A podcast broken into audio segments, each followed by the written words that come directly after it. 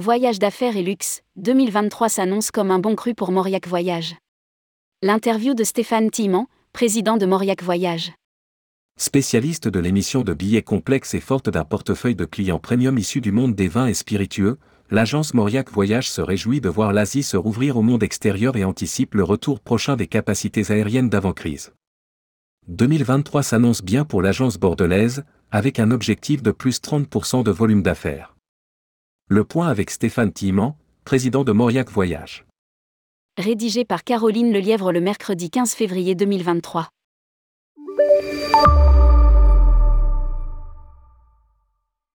Tourmag.com Que représente aujourd'hui Mauriac Voyage?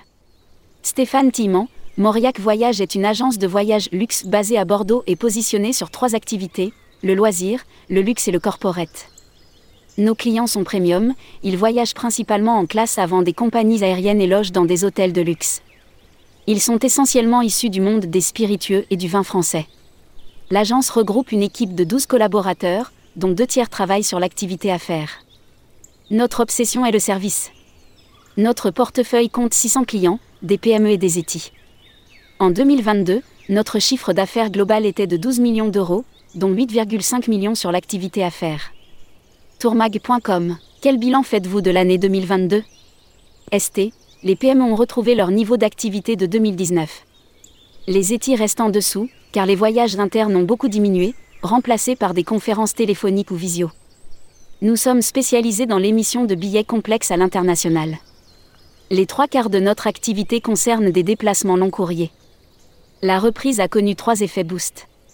D'abord, la réouverture des États-Unis, puis celle de l'Asie, avec la reprise des déplacements vers le Japon, Singapour et la Corée. Et enfin la Chine et Hong Kong. Pour le monde du vin que je représente, c'est un énorme secteur. Le bémol aujourd'hui reste la capacité aérienne. Je pense que la situation va s'améliorer d'ici 2 à 3 mois, les procédures seront simplifiées, les capacités aériennes meilleures et les prix moins stratosphériques. Je suis très optimiste car les sociétés en compétition mondiale, notamment dans le vin, doivent rencontrer leurs clients, faire déguster leur vin il y a un relationnel à reprendre avec les clients à l'étranger. C'est très important pour la clientèle asiatique. Lire aussi, Voyage d'affaires Chine. Les entreprises seront-elles au rendez-vous à la réouverture? NDC, nous allons continuer à utiliser les GDS même si ça nous coûte plus cher. Tourmag.com. L'inflation a-t-elle un impact sur votre activité? ST, non, car notre clientèle est prestigieuse et a des moyens. Si elle trouve les billets chers, pour l'instant ce n'est pas un frein.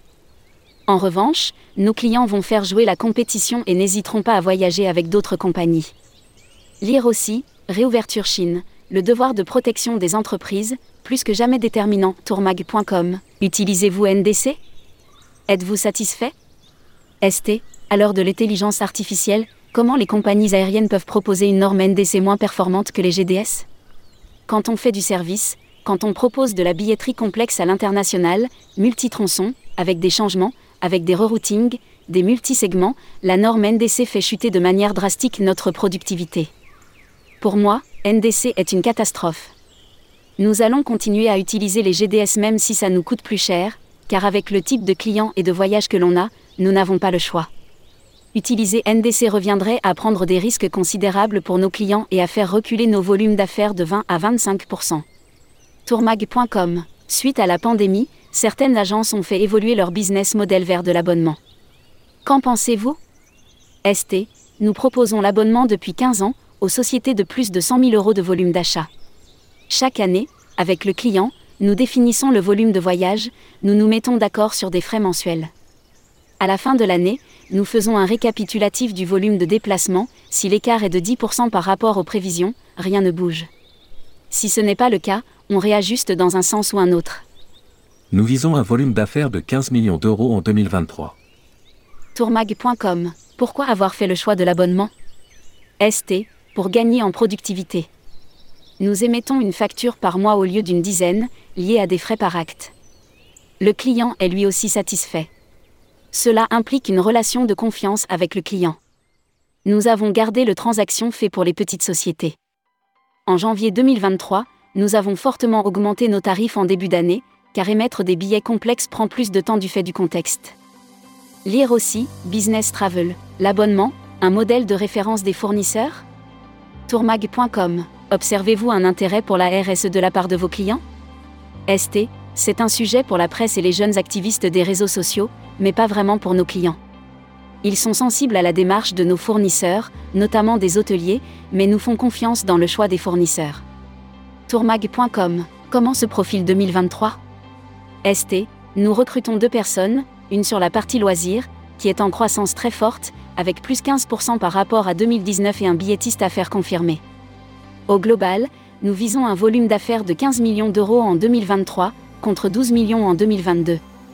L'an dernier, nous avons enregistré un volume de 8,5 millions sur la partie corporate, nous ambitionnons d'augmenter de 30% ce volume en 2023.